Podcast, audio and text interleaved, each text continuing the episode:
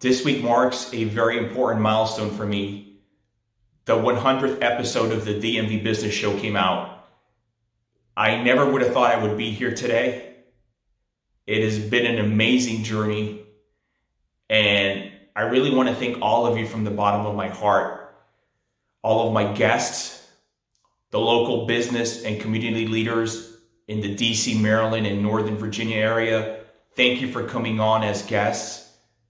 I want to thank everyone out there, my colleagues, my clients, people who have followed along the journey, who have commented and supported me.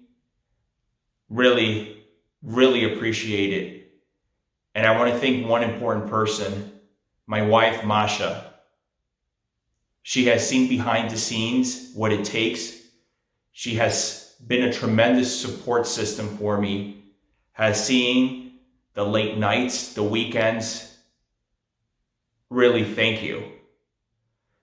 We hit triple digits, and I am looking forward to hundreds and thousands of more episodes to come. This is just the beginning. Thank you all.